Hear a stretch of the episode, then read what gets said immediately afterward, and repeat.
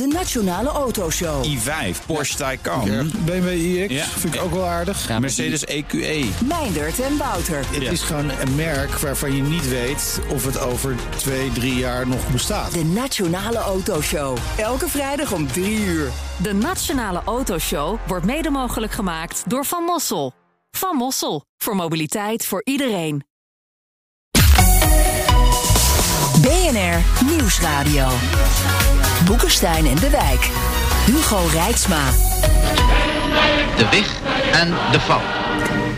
Een wig werd diep in het vijandelijk gebied gedreven om aan te sluiten met een ander speerpunt, ingedreven om hem te ontmoeten. In de val al dus gevormd, werd het slachtoffer opgesloten om vernietigd te worden. De Duitsers hadden hetzelfde plan ontworpen voor de Russen. Maar de Russen pasten hun eigen strategie toe, verdediging in de diepte, de ene linie na de andere tot ver in het binnenland. Hoe dieper de Duitsers in de Russische aarde ploegden, hoe sterker de tegenstand werd, tot zij tenslotte tegenover een onwrikbare muur stonden. In eenvoudiger tijden. Cyber, energiechantage, rare troepenverplaatsingen, migranten als drukmiddel. Van Estland in het noorden tot de Krim in het zuiden. Een actief hybride oostelijk front. Waarin je dus niet met terugvallende linies kan verdedigen tegen de wig en de val van de SS-panzerdivision Totenkopf, bijvoorbeeld. Maar wat dan wel? Dat bespreken we bij Boekenstein en de Wijk op zoek naar de nieuwe wereldorde. Met in de studio de lichte infanterie van dit programma, Arend-Jan Boekenstein en Rob de Wijk. De gast is bijzonder hoogleraar militair maatschappelijke studies aan de Universiteit Leiden, Theo Brinkel. Welkom. Goedemorgen. En meneer Brinkel, het is erg druk aan die oostelijke flank eh, deze dagen. Hoe weet je met dat soort, eh, wat dan heet, hybride dreigingen, wat daarachter zit? Dat weet je eigenlijk niet eh, precies. Je moet eh, puzzelstukjes bij elkaar leggen. Je bent bezig met vermoedens. Je bent bezig met eh, rationele analyses. En eh, dan krijg je op een gegeven ogenblik een beeld van... hier is iets meer aan de hand dan alleen maar eh, asielzoekers aan de Poolse grens. Of hier is iets meer aan de hand dan eh gesjoemel met verkiezingsuitslagen. Of er is iets meer aan de hand dan een gewone Russische militaire oefening aan de grens met Oekraïne. Ja. Zo werkt het eigenlijk. En het is dus eh, een nieuwe vorm van waakzaamheid die nodig is. Maar in eh, de Russische militaire doctrine, 2010, eh, wordt wel degelijk aangegeven dat, het, dat ondermijnende activiteiten, en dat kan van alles zijn, dat kan de inzet zijn van eh, juridische instrumenten, maar ook eh, cyberaanvallen. Nou, eigenlijk alles wat we op dit ogenblik zien, dat dat als doel heeft om een, een blok, een tegenstander, te ondermijnen en ervoor te zorgen dat hij niet kan aanvallen. Het is een defensieve maatregel in, eh, in de Russische doctrine. Daar, d- dat is wel belangrijk om dat even voor ogen te houden, want een verdeelde Unie of een verdeelde NAVO kan niet aanvallen. Dat, dat, dat is het idee wat erachter zit. Dat is gewoon expliciet opgeschreven. Wij noemen dat hybride oorlogsvoering, wordt aan de Russen toegeschreven, maar het is een westers concept. Ik ben over dat verdedigende karakter ben ik niet heel erg eh, onder de indruk. Nee, ik ook niet, Want, maar dat is hoe het eh, wordt verkocht. Eh, want eh, zo eh, is de Krim natuurlijk wel gewoon geannexeerd. wat Oekraïns grondgebied was, Ja. eh, juridisch gezien. Dus eh, er zitten wel degelijk eh, offensieve elementen. Natuurlijk, natuurlijk. Ja. En dingen die voor ons, voor het Westen vanzelfsprekend zijn. Eh, zijn eh, vaak voor eh, dictatoren zoals Poetin bedreigend. Zelfbeschikking voor Oekraïne Ja. is een bedreiging voor, eh, voor, voor het Kremlin, Ja. om het zo maar eens te zeggen. ja, klopt. En ook een bloeiende democratie in Oekraïne is heel slecht voor Poetin. Want dan zou die, zijn eigen burgers dat ook wel willen. Ja, en dat geldt ook voor Wit-Rusland. Ja. Ja. Ja. dat is de grote angst, hè, die kleurenrevoluties. Dat is echt de grote angst. En eh, die worden dus allemaal eh, aangestoken eh, door het Westen. Althans, dat is het narratief in, eh, in Rusland. Ja, en daar moet wat tegen worden gedaan. Dan heb je dus die grenscrisis bij Belarus. Je hebt ook Russische troepenopbouw in de buurt van Oekraïne. En dan zeggen, de- ik, ik hoorde in elk geval eh, Secretary of State Blinken van eh, de VS... die zei van het eerste is om het tweede te verhullen. Is, Ik zien jullie dat Nee, ik, ik zie dat niet zo. Nee, ik, eh, wat ik daarvan zie is die troepenopbouw is in de eerste plaats is dat voor de grens van Wit-Rusland, niet voor de grens van Oekraïne. Het ligt echt ten noorden van Oekraïne. Je moet echt even goed op de kaart kijken hoe dat in elkaar zit. Ja. Dan kan je vrij snel conclusies trekken. Ik kan me voorstellen dat dat wel een soort geruststelling is in de richt- richting van Wit-Rusland van we zijn er, uh, naar Oekraïne is het in die zin een, ehm, een, een signaal uh, dat Lloyd, de, de, Amerikaanse minister van Defensie, die is in september in Oekraïne geweest en die heeft in de ogen van de Russen de deur naar de NAVO op een kier gezet. En, uh, en heeft ook militaire steun toegezegd. En hm. ik denk dat het ook in, in die context moet, uh, moet worden gezien. Maar het is niet direct, denk ik, gerelateerd aan die, uh, aan die vluchtelingen of die migratiecrisis die zich nu voltrekt. Theo, wat denk jij? niet direct. Het, het, het, kenmerk van hybride oorlogvoering is natuurlijk dat je onrust stookt ja, in uh, West-Europa, om het zo maar even te noemen. Uh, en uh, voor, vanuit de, de Russen geredeneerd is de correlatie van krachten vrij gunstig. Ja. Uh, we hebben oneenigheid over asielbeleid. Uh, we zitten met um, een staatsrechtelijk foute ontwikkelingen in Polen, in Hongarije. we zitten met Angela Merkel, die aan het vertrekken is. Dus een soort van interimperiode in, in Duitsland. ja ga dan even lekker uh, proberen hier en daar wat. Uh, we hebben de coronacrisis uh, en de verdeeldheid in, in onze samenlevingen. Dus het komt wel lekker uit om eventjes een beetje te, poren, te poken. Helemaal, helemaal waar. Maar nou ja, ik ben ook benieuwd hoe Arend Jan erover denkt. Kijk, er wordt, vind ik ook in de discussies, de, de discussie die ook in de media worden gevoerd, en die vraag is mijzelf ook vaak gesteld: van er is dan toch een directe relatie tussen wat Poetin doet en wat Lukashenko doet. Dat waag, ik, dat waag ik te betwijfelen. Ik denk dat echt Lukashenko totaal uit de bocht is gevlogen. Want wat er nu gebeurt, is dat hij door al die sancties... Uh, dat hij nu feitelijk in de armen van, uh, van Poetin wordt gedreven. Poetin, daarvan is bekend dat hij, net zoals Lukashenko 20 jaar geleden... een unie wil met, met Rusland. Ja. Uh, Lukashenko die wilde dat niet meer na de annexatie van de Krim. Die dacht van, oh maar god, dan word ik zelf geannexeerd... en dan word ik op een zijspoor hm. gerangeerd, wat waarschijnlijk ook zo is. Uh, en sindsdien zijn beide heren niet meer elkaars vriendjes. Maar wat er nu gebeurt, door dit stomzinnige gedrag van Lukashenko... is dat, uh, dat Poetin als een sodemiet natuurlijk zijn hulp gaat aanbieden. Hij zegt, nou ga je militair steunen, ga je economisch steunen. Waarmee je dus eigenlijk gewoon alsnog voor elkaar krijgt... Ja wat hij altijd gewild heeft, maar Lukashenko niet. Dus deze man is gewoon een, ja, een totaal achtelijke strateeg. Uh, Lukashenko is eigenlijk in de val van Poetin getrapt, zou je kunnen zeggen. Hè? Nou, hij is in zijn eigen val getrapt. En, vervolgens heeft eh, Poetin er handig gebruik van gemaakt. Ja, ja maar het zou me toch niet verbazen als Poetin hem ook nog ideeën had gegeven. En dan graag wil dat hij die doet. En vervolgens gaat Lukashenko overspeelt zijn hand ook. Hè. Die begint over die Jamal-pipeline. Die is van Gazprom, die is van Poetin. Dus dat heeft ja. helemaal niks. En die zegt ook gelijk van nee, dat gaan we helemaal niet doen, die, eh, die, die gastoevoer afsnijden. Hè. En ook die idiote opmerking van ja, we hebben ook nog nucleaire raketten. Dat sloeg natuurlijk ook helemaal nergens op. Hè. Dus hij heeft zijn hand overspeeld. En dat betekent dat zijn afhankelijkheid van Poetin nog groter wordt. Maar het is nog niet gedaan, jongens. Nee. En, en, en, waar ik dus, kijk, wat, wat ik heel interessant vind. Rob heeft de vorige keer heel hard gezegd: van we moeten keihard zijn. Hè?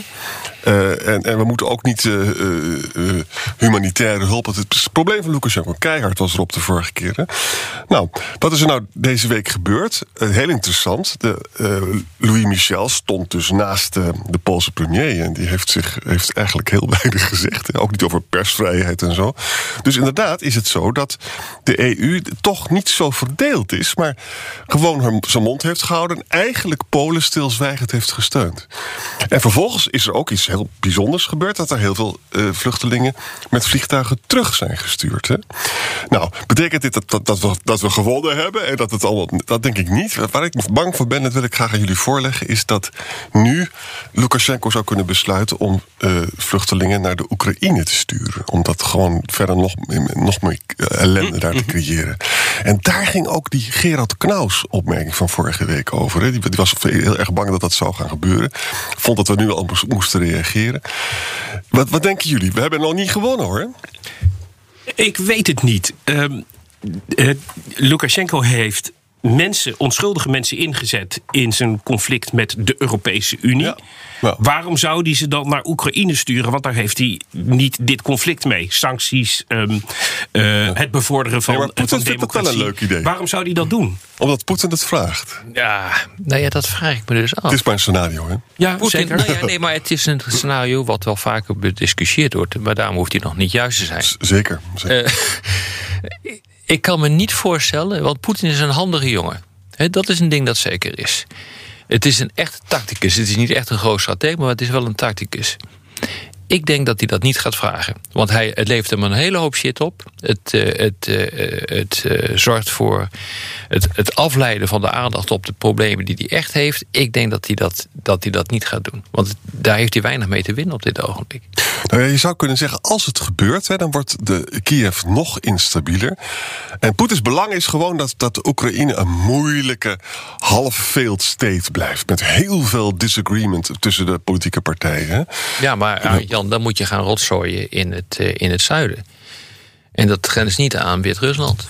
En daar zit natuurlijk het hele probleem. Ik, Ja. Je moet altijd wel op de kaart kijken in dit soort, eh, Maar ook in, in ook- dit soort gevallen. Maar ook in het Westen. Hè? Want- want- want- want hij speelt tot elkaar. Het zijn allemaal, na- zijn allemaal naties daar. Pro-Russische krachten zitten daar niet. Ja. In, dat, eh, in dat deel. Nee, ze zitten in het oosten. Ja, Ja. het, ja. Ja, het, lijkt mij een. eh, Ja, het, het wordt geroepen, maar het lijkt mij een, een, een vreemd scenario. Ik bedoel, alles is mogelijk natuurlijk. Hij zegt nooit, nooit, maar het lijkt mij een vreemd scenario. Wat in het zuiden dan weer speelt, is dat daar Amerikaanse oorlogsschepen naar de Zwarte Zee zijn gegaan. Ja, maar dat hebben de Britten ook gedaan. De Nederlanders hebben dat Hebben wij ook gedaan. meegevaren, Vervolgens eh, weer bedreigd en zo. Ja. Ja, daar was Poetin dan weer verbolgen over. Die zei: Kijk eens wat jullie aan het doen zijn. eh. maar, Deze ja, week. maar goed, als je dus de Krim niet erkent, dan mag je daar gewoon varen. Punt Ja. uit. En ze zijn ook niet binnen de 12 mijlzone volgens mij geweest. Nee, de Evers, een, een Nederlandse schip, heeft daar, eh, Ja. fregat heeft daar eh, ook gevaren. En is netjes binnen internationale wateren gebleven. Gebleven. Precies zoals eh, ze later in de Zuid-Chinese Zee hebben gedaan.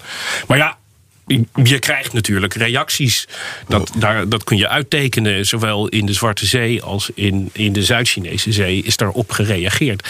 Wat natuurlijk ook weer heel erg interessant is. Want dan kun je meteen eh, goed oefenen. En dat is ook de reden waarom je daar naartoe gaat. Omdat je weet dat er gereageerd ja, wordt. over die reacties eh, zo meer. BNR Nieuwsradio. Boekenstein en de Wijk. Op zoek naar de nieuwe wereldorde. Dit is Boekenstein en de Wijk. En dat programma is natuurlijk niet zonder Arend-Jan Boekenstein en Rob de Wijk. Mijn naam is Hugo Reitsma en onze gast is bijzonder hoogleraar Militair Maatschappelijke Studies Theo Brinkel. Wij bespreken het Oostfront, maar er zijn ook gevaren dichter bij huis. Want wie is er eigenlijk aansprakelijk als je werknemer thuis van zijn bureaustoel valt? En mag je je werknemer straks verplichten om weer naar kantoor te komen? Deze en nog veel meer vragen over de juridische aspecten van het thuiswerken worden beantwoord door arbeidsrechtadvocaat Suzanne Meijers in de laatste aflevering van Out of Office, de podcastserie van Vodafone Business over de nieuwe manieren van werken. Luister de podcast op bnr.nl of in je favoriete podcast-app. Nou, ik hoop dat ik thuis mag blijven Ehm, dus het Oostfront eh, waren we, geloof ik, hè? Ehm, meneer Brinkel, kunt u ons een beetje doseren? de- de- dus dit soort hybride dreigingen, zoals dat dan wordt genoemd. Zijn er algemene dingen te zeggen over hoe je je daar het best tegen verdedigt? Ja, dat heeft de Europese Unie in haar eh, Global Strategy proberen eh, onder woorden te brengen. Dat is nog eh, eh, opgeschreven onder verantwoordelijkheid van eh, Mogherini. Ehm, en, en, en dat is, denk ik, eh, vooral weten wie je zelf bent. eh, en daarvoor staan. En dan gaat het om eh, de waarde van de democratie, dan gaat het om de waarde van de rechtsstaat. En die willen daarin geloven op de eerste plaats. En die overeind willen houden. door ze zelf na te leven. Door ze internationaal te steunen waar, waar erom gevraagd wordt. En door de bereidheid om ze, om ze te verdedigen. Ehm, kijk, als je Dat is, dat, dat is zeg maar een, een, een oud verhaal, maar nog steeds hartstikke eh, actueel. Dat is afschrikking of, of deterrence. Ja, en dit is ook weerbaarheid hè, van de bevolking. Precies. En, en, waar, en, hoor. en deterrence werkt alleen. eh, één, als je de capaciteit hebt om, eh, om een tegenstander tegen te houden of eventueel te straffen als die, als die toch zou doorbreken. Daar moet je de capaciteit voor hebben. Daar kunnen we ook best wel wat over zeggen. Eh, en aan de andere kant, eh, de bereidheid om het ook echt te doen. En dan zit je in die psychologische factoren waar weerbaarheid een onderdeel van. Je moet in je eigen samenleving geloven. In, en, en waar je samenleving voor, eh, voor staat. En als je daaraan twijfelt, dan neemt ook Maar- de bereidheid af. Maar daar een vraag over. Polen is daartoe bereid. Hè? En Polen heeft ook de capaciteit ertoe. Ja. Stel je dat het nou zou gebeuren. Ik noem maar wat gek. eh, bij, eh, aan, aan, stel je voor dat Nederland zo'n oostgrens had. Hè? Zouden wij dat dan ook doen? Ja, Ik denk dat wij, ik, denk dat wij heel erg blij mogen zijn dat Polen aan de oostgrens ligt. Ehm, in alle scenario's tijdens de oude Koude Oorlog. Uh, verhalen over stel dat het Warschau-pact zou aanvallen. Daar wordt altijd rekening mee gehouden dat heel Polen binnen de kortste keren in opstand zou zijn gekomen tegen de Sovjet-Unie, tegen de Russen. Verbindingslijnen saboteren, eh eh, guerrilla, eh, in ieder geval achter de linies, Polen in opstand. Het is Polen geweest. ik denk aan, aan Lech Walensa. eh, dat het begin heeft gemaakt van het einde van, van het Warschau-pact. En er is veel gevolgd, maar het is eigenlijk allemaal in Polen begonnen. Op Polen konden de communisten geen, geen greep krijgen. Eh, Polen heeft ontzettend veel belang bij een goede rugdekking. Van de, het ligt tussen twee grote mogendheden in historisch. Hè. Je ze hebt, eh, haten de Russen. En, Ze en, en haten Rusland. de Russen. Eh, Polen heeft ongelooflijk veel belang bij een goede rugdekking in het Westen. Eh, politiek, eh, militair, economisch, eh, gewoon solidariteit.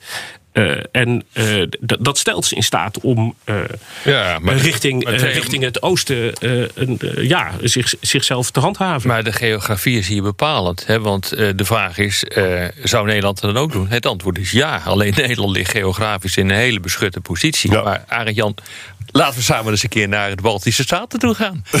En, eh, ik bedoel, en ga dan eens een keer praten met, eh, eh, met politici. Ja. Dat is een andere wereld. Ik bedoel, dan is dit inderdaad, laten we zeggen, een, een, een naar binnen gekeerd decadent zoontje, bij wijze van spreken, hier in Nederland. Maar als je daar naartoe gaat, Ja. dan weet je dus ontzettend heel, dan weet je dus echt heel goed waar je, waar je land ligt. Ik heb studenten uit Polen en ook uit de Baltische Staten. En die vanuit de geschiedenis, ze haten echt de Russen. Ze wantrouwen het zo extreem. Totaal anders dan onze opvatting. Maar ik heb een vraag. Nou, een beetje wantrouwen zou geen kwaad. Ik, zeg, ik, heb Ja. niet, ik heb het niet over haat, maar een beetje wantrouwen zou Dat- geen, eh, maar zeer geen, begrijpelijk geen kwaad kunnen. Ja, zeer begrijpelijk. Het zijn de, toch wel de, de, de mensen die die MH17 hebben, hebben neergeschoten. En ehm, dat vind ik nog steeds niet makkelijk om het maar eens te zeggen.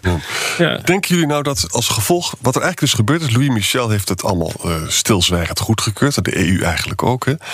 Dat betekent dat Polen, vanuit dat perspectief, Polen en de EU iets, iets meer tot elkaar zijn gekomen. Hè. Ja, dat denk ik wel, ja. En zou dat, zou dat ook een, een, een eh, linkage kunnen krijgen met het hele rechtsstaatverhaal? Zouden briljante diplomatie. Dus kunnen we niet aan tafel gaan zitten en kunnen we niet onze problemen gaan oplossen?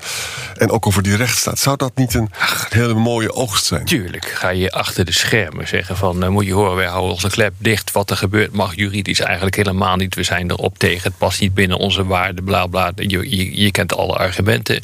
Eh, de Europese Unie kan ook niet eh, juridisch achter pushbacks eh, gaan staan. Want dat mag volgens het internationale recht niet. En als je dan vervolgens zegt... ja, maar de Europese Unie is het bolwerk van het internationale recht... en je doet het wel... Ja, dan heb je dus echt een probleem. En dan, d- dat kan dus niet. Dus ik ben er echt van overtuigd dat achter de schermen gewoon Dat is ook. van... jongens, we doen een beetje rustig aan met, met die rechtsstaat. Jongens, doen jullie een beetje rustig aan met die rechtsstaat... dan zullen wij ons niet al te druk maken om wat er bij die grens gebeurt. Ik bedoel, ik, als ik Michel was, ik bedoel, ik zou het zo doen. En Ik vervolgens zou ik ontkennen Ja. eh, dat ik het gedaan heb. Ik ben helemaal met je bedoel, eens. eh, en dan nog een tweede punt. Hè. Het argument van opvang in de eigen regio, wat als politiek zeer gevoelig ligt. Zou dat argument niet nu sterker worden door deze Tuurlijk. situatie? Ja, ik ben het ermee eens. Maar ik denk ook dat dat de eerste plek is waar eh, opgevangen zou moeten worden. Eh, dus ehm, ja, het, dat is wel vervelend voor een land als Turkije, voor een land als eh, Libanon helemaal. eh, waar ze, ik geloof, eh 1 miljoen vluchtelingen hebben, hebben opgevangen op een bevolking van, van 4 miljoen. Dus dat is een vijfde is, is vluchteling in, in Libanon. Maar. Eh, op de eerste plaats denk ik wel in uh, opvang in de eigen regio, ja. Uh, dat neemt niet weg dat als mensen op de een of andere manier uh, Europa of Nederland weten te bereiken, dat je daar toch iets mee, mee moet doen. En dat je toch moet kijken van is iemand echt vluchteling en heeft hij recht op asiel? Of, of hebben we hier hmm. te maken met, met gelukszoekers die we moeten terugsturen? Maar we hebben het nou de hele dus over hybride dreigingen. En dit is duidelijk een onderdeel van echt gericht op ontwrichting en ondermijning van, van het Westen in Polen, de eenheid van de Europese Unie is dus allemaal gewoon niet gelukt. Theo, uh, zijn wij blank op dit gebied? Doen wij helemaal niks? Zijn wij een deel van de wereld dat zich totaal afzijdig houdt van dit soort hybride uh, dreigingen? Mhm. Of uh, doen, nou, wij, ja, doen, wij, dat ook wel eens? Ja, zeker, zeker. Uh, je moet me niet uitlokken. maar wij zijn, wij, ik heb het nu even over het Westen. Ja, wij. Ja. de goeie, zeg maar. Hebben, hebben de goeie um, hebben het ook gedaan voor een hele goede zaak. Er is natuurlijk, ik, ik houd erg van de historische casus uh, van de combinatie Ronald Reagan, uh, de paus Johannes Paulus II en Ach, de uh, Koude de Oorlog, ja. Russische, en, of sorry, de Oost-Europese dissidenten. er is, er is een moment. Kijk, Reagan, je kunt, je kunt van hem vinden uh, wat, wat je wil. Maar er was één ding wat hij wilde. En dat is een einde aan het communisme maken. Uh, en dat is natuurlijk een gouden doelstelling. Reagan wordt president en die zegt: Ik ga een wapenwetloop beginnen die de Sovjet-Unie moet verliezen, want die kunnen het gewoon niet. In 79 wordt uh, Johannes Paulus de tweede, die wordt uh, paus, dat is een Pool. weer die Polen. En die gaat, uh, wat, wat af en toe doen, die gaat een herderlijk uh, schrijven. Schrijven wat een gezaghebbend stuk is in de katholieke kerk. En uh, dat noemt hij Slavorum Apostoli. De, de, de, de missionarissen onder de slaven. Dat zijn dan Cyrillus en Methodius, die de Slavische volken ergens rond 900 bekeerd hebben. Bij, en bij oppervlakkige lezing, het is echt ook een klassiek literair stuk. Hè, bij oppervlakkige lezing gaat het daarover. Maar daar gaat het niet over. Het gaat over het geven van hoop aan dissidenten. Eh, dat als je maar lang genoeg volhoudt en als je maar in je eigen zaak blijft geloven, dan uh, stort het zaakje van je tegenstander vanzelf in. Dat is de boodschap. Die, die, en die, die, er is geen reden om dat door de censuur te verbieden in, uh, in Polen. Want die stomme communisten die begrepen dat niet. Dus, die, uh, die hebben dat, dus iedereen las het en haalde daar hoop uit uit. Dat is, dat is factor nummer twee. En Reagan en de paus hadden contact met elkaar. Um, en die bespraken ook hoe kunnen wij het beste bereiken dat er een eind komt aan het communistische mhm. regime. En de paus die haalt uh, dissidenten. Uh, Václav Havel, die haalt Georgi Konrad, die haalt uh, Tadeusz Mazowiecki uh, bij elkaar in zijn zomerpaleis in Castel Gandolfo. En die zegt: hoe kan ik jullie helpen, helpen om zeg maar, alternatieve samenlevingen, alternatieve kringen te ontwikkelen. waarin je zeg maar, zoveel mogelijk jezelf kunt zijn, zelfstandig kunt zijn, in waarheid kan leven, zoals Havel dat destijds noemde. Dus die zit, die zit op die manier ja, dat systeem uh, moreel te, te ondermijnen. En het is, uh, dan krijg je natuurlijk Gorbachev. Laten we die man ook de eer geven die hem uh, toekomt. die wil het systeem verbeteren, zodat het voor de toekomst bestendig kan zijn. Nou, dat lukt niet, want iedereen ja, wil er vanaf. Lang verhaal kort te maken, wij ondermijnen dus zelf ook. Dus, dus wij hebben mede bijgedragen aan de ondermijning van het communistische systeem destijds. Inclusief, inclusief het verspreiden van informatie. Want ik weet ook dat achter de schermen bijvoorbeeld iemand als Karl Schwarzenberg, Schwarzenberg, de eh, latere minister van Defensie van, van, Tsjechers, van, van, van Tsjechië. Die heeft een van zijn kastelen beschikbaar gesteld om van daaruit uitzendingen te organiseren. het, uh, uh, het Tsjechoslowakije in. Hè. Dus, dus wij doen het feitelijk ook. Dat is eigenlijk wij doen het ook. ja. En is dan dus de conclusie eigenlijk dat we deze test die, die we nu aan de oostflank hebben, dat we die glansrijk aan het doorstaan zijn? Dat Lukashenko aan het inbinden is? Dat lijkt erop. Ja. Het lijkt er het gaat gewoon goed. Ja, als je maar gewoon één blijft en hard blijft. En ja, dit is nu een, denk ik het eerste geval waarin een, een humanitaire tragedie uh, gezien is in termen van veiligheid. Ja. En uh, dat is echt een, een, een kantelpunt hoor, dit wat hier, uh, wat hier gebeurd is. Ja. Uh, met dank aan Lukashenko, bij, bij, wijze van spreken. Ik bedoel, het is natuurlijk verschrikkelijk. Je zal er maar zitten in die, in die bossen. Hè. Even afgezien van al het menselijke leed, is dit uh, zeg maar politiek wel echt een kantelpunt hoor. Nou, er is toch één scenario mogelijk. Er blijven eh, 2000 man achter, heb ik begrepen. Waarvan Lukashenko vindt dat wij die dus moeten opnemen. Hè. En ik denk dat hij. Stijf houden naar Jan. Ja, Dat, dat geloof ik ook wel. Maar ik denk wel dat hij dat lange termijn ook bedoelt. En dan gaat hij ze ook een beetje. De man is zo cynisch, die gaat ze dan knijpen. En dan in ieder geval de, de human rights voice in onze samenleving, die natuurlijk heel erg sterk is, die zal zich dan blijven roeren. Dus hij is nog niet helemaal uitgespeeld. Maar laten we de bal vooral leggen op de helft waar die thuis Ja. hoort. Dat is bij hem. Wij he- precies, wij hebben iets van, eh, no- nog steeds iets van humanitair oorlogsrecht. En ehm, het onderscheid tussen wat dan heet combattanten, dus de strijdende eh, partijen, en non-combattanten, de onschuldige burgers. En wat Lukashenko doet, is dat compleet omdraaien en van onschuldige burgers eh, wapens maken in, eh, in een conflict. Eh, daar ligt eh, eerlijk gezegd de bal en de grootste verantwoordelijkheid. Het Dus zou ik zou alle uitermate geestig zijn, eh, Theo, als deze man eh, uiteindelijk gedaagd wordt voor het internationale strafhof. zou heel erg mooi zijn. Ja. Ja. Op de radio ronden we af met deze optimistische aflevering. Maar op de podcast hebben we nog alle kans, want dan gaan we door met luisteraarsvragen. Luistert u op de radio, dan verwijs ik naar Apple Podcast, Spotify of boekensteinendewijk.nl.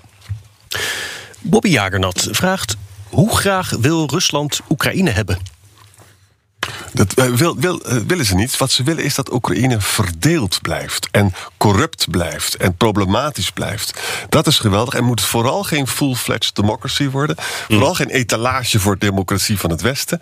Maar verdeeld zijn, want dat is wat er moet gebeuren. Het mag ook vooral geen lid van de NAVO worden. Dat zal het ook niet. En ook niet van de EU zal het ook niet.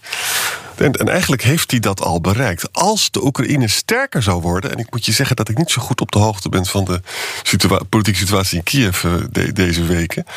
Dat is wel een probleem. Als, als Oekraïne een succes gaat worden, dan kun je dus weer meer ellende verwachten. Mm. Ja, het interessante is natuurlijk dat de hele discussie over Novorossiya ook eh, verdwenen is. Dus Ja. dat, dat was de discussie over, laten we zeggen, het, eh, het zuidelijke deel van Oekraïne, wat de bakermat zou moeten zijn eh, van, eh, eh, van, van het Russische Rijk, het historische Russische Rijk, die, die is ook verdwenen. Ja.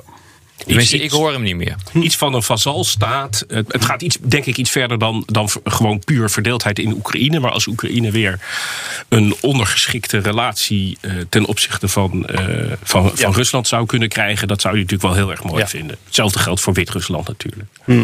Ja, die kansen zijn wel groot dat hij, dat, dat lukt met Wit-Rusland. En hij heeft natuurlijk hij heeft die transit fees hè, met, eh, met Nord Stream 2. Ja. Dan, kan, dan krijgt dus Oekraïne verdient dus geen geld meer aan de gas dat daar doorheen. Dat is nog in.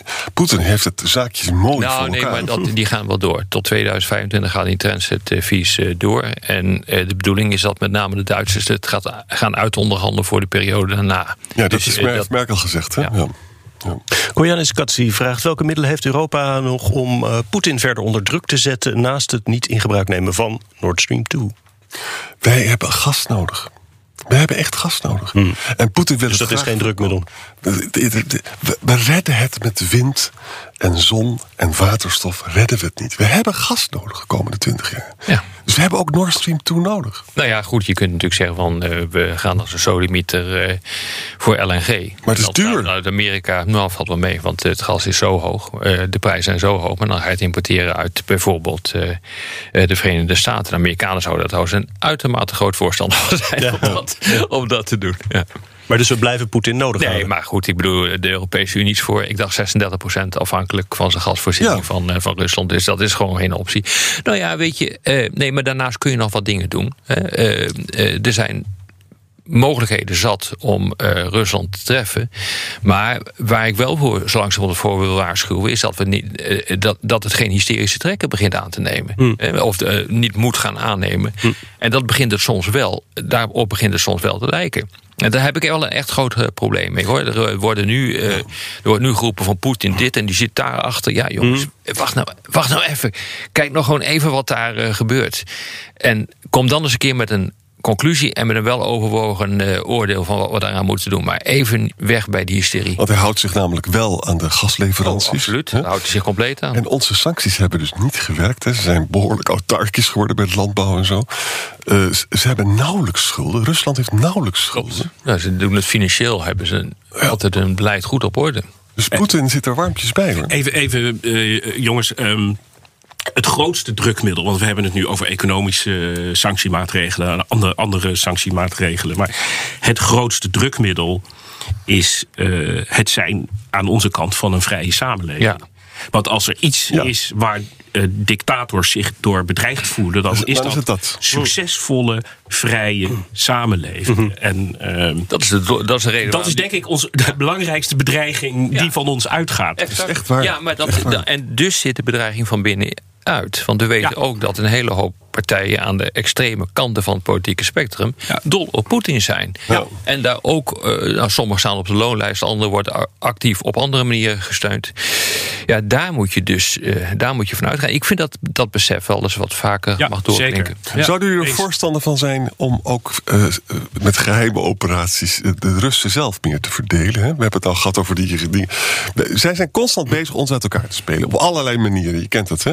Waarom doen wij niet dat we ook nog meer dat niet doen, want al, je, je houdt niks, eh, je houdt niks geheim in een eh, democratie. Dat is echt het probleem. Bijna elke grootschalige geheime operatie op een gegeven moment lekt die uit. eh, vooral als die is afgelopen. Dat heb ik meerdere malen gezien dat dat gebeurd is. Dit kun je alleen maar doen als er echt superspanningen zijn. Eh, als het echt compleet uit de klauwen begint te lopen. En eh, als onderdeel van een, eh, van, een, ja, van een mogelijkheid om ervoor te zorgen dat het niet echt uit de klauwen gaat lopen. En daarover wordt in de, de kringen van strategen wel eens nagedacht. Hoe je dat zou moeten doen. Maar dan moet er echt van aan de hand zijn. Dirk Kwakkel vraagt waarom eh, is nog geen artikel 4 consultatie van de NAVO geweest? Dat is een diplomatiek krachtig signaal en de ernst van de dreiging rechtvaardigt een goed onderling gesprek om strategie te bepalen.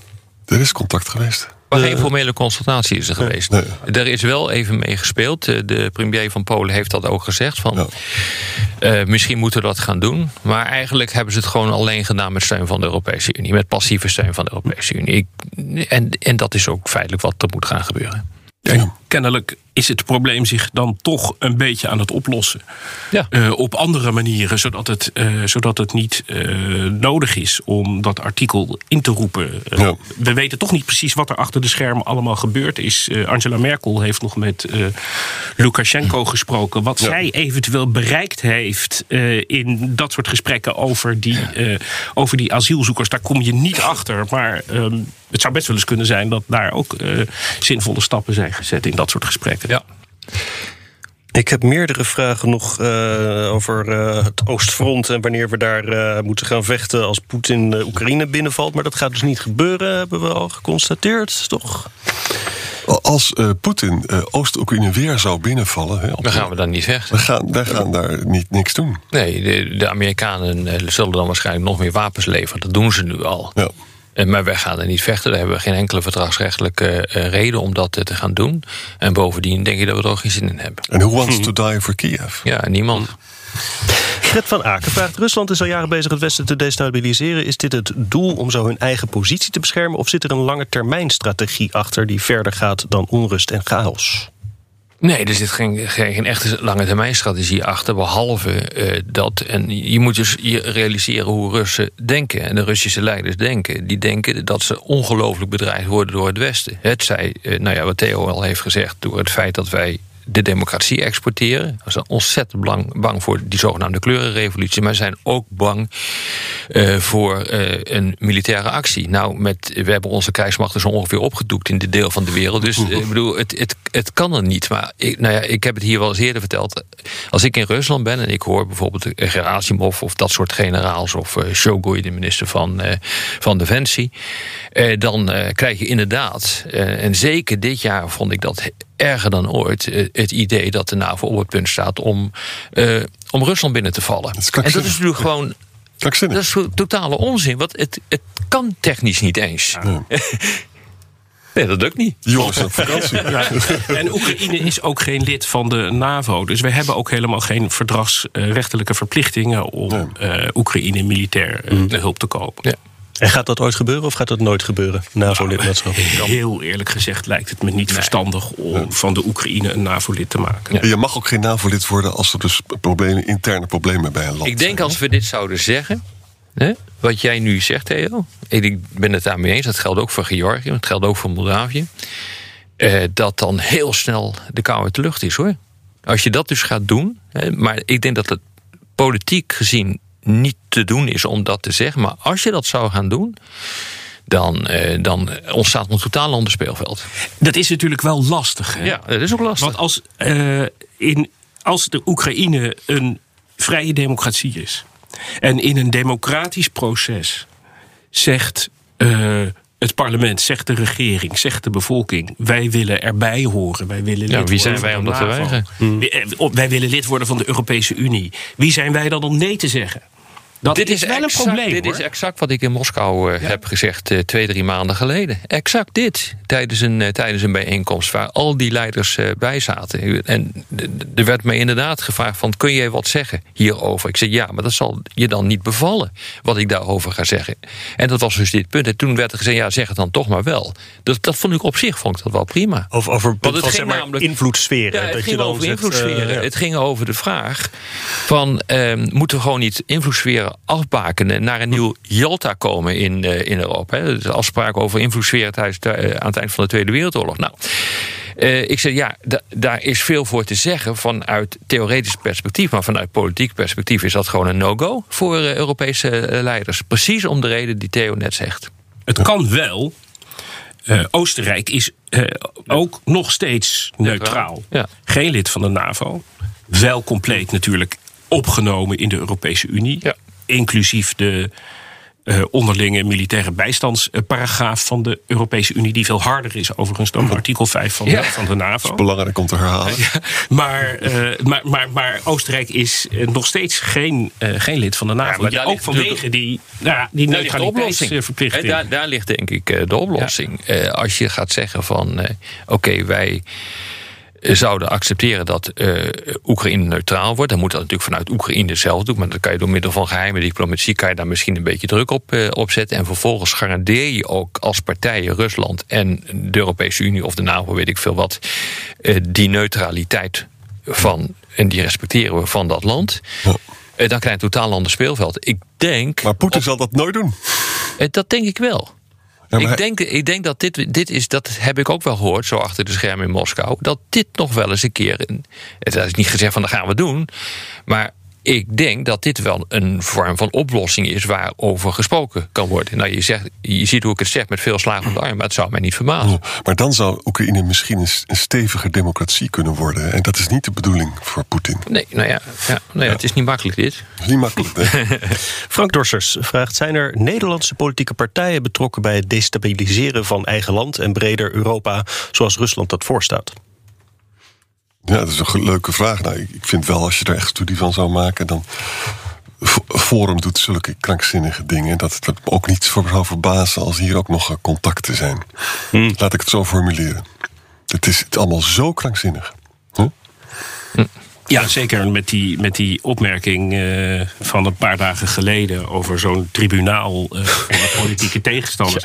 Ik bedoel, het woord tribunaal heeft associaties met eh, pop-up eh, rechtbanken... waarin eh, zelfverklaarde eh, vertegenwoordigers van, eh, van het volk... eh, Eigen richting. eigen richting... eh, Taliban is er altijd ja, vrij goed in geweest hoor. Ceausescu is, Ceausescu is in zo'n tri- tribunaal eh, veroordeeld en, eh, en vermoord. Eh, dat was ook geen lievertje, maar eh, dat was niet ideaal wat er, wat er toen gebeurde. Dat zijn de associaties die het woord tribunaal. Natuurlijk. En toen Thierry minder geradicaliseerd was, dus vijf jaar geleden, of, of wanneer was het? Toen die hier nog mocht komen, Ja, bedoel toen, toen ging hij met, eh, met Kornilov ging die, eh, eten, weet je nog wel. En die man was gewoon bezig. En hij heeft ook stukken vertaald.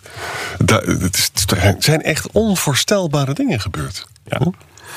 Eh, oh, deze, deze moeten we nog wel even behandelen. De vraag van Tibi.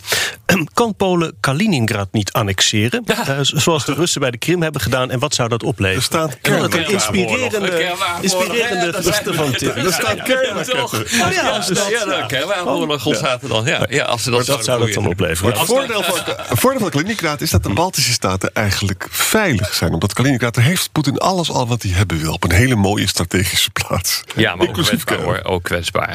En dat is nou precies de reden waarom op dit ogenblik ook in NAVO-verband wordt nagedacht over lange afstandssystemen. Ja. Om eh, Kaliningrad uit te schakelen als dat nodig eh, zou zijn. Ik bedoel, ja, nou, toch wel mooi dat we nu kunnen eindigen met de derde wereldoorlog.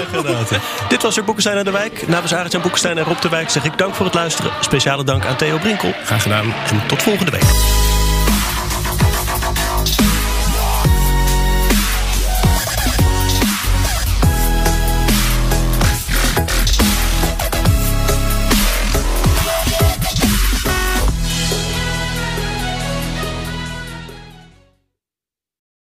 BNR Headlines. De hele dag binnen- en buitenlandse politiek. In Nederland hebben we geen munitiefabrieken. De hele dag economie. Vijf dagen in de week bezorgen, dat kan niet uit. De hele dag technologie. Amerikanen weer op de maan. Heb je eigenlijk geen tijd, maar wil je toch op de hoogte blijven? BNR Headlines. Het laatste nieuws, maar dan in het kort. Ga naar je podcast-app en abonneer je op BNR Headlines.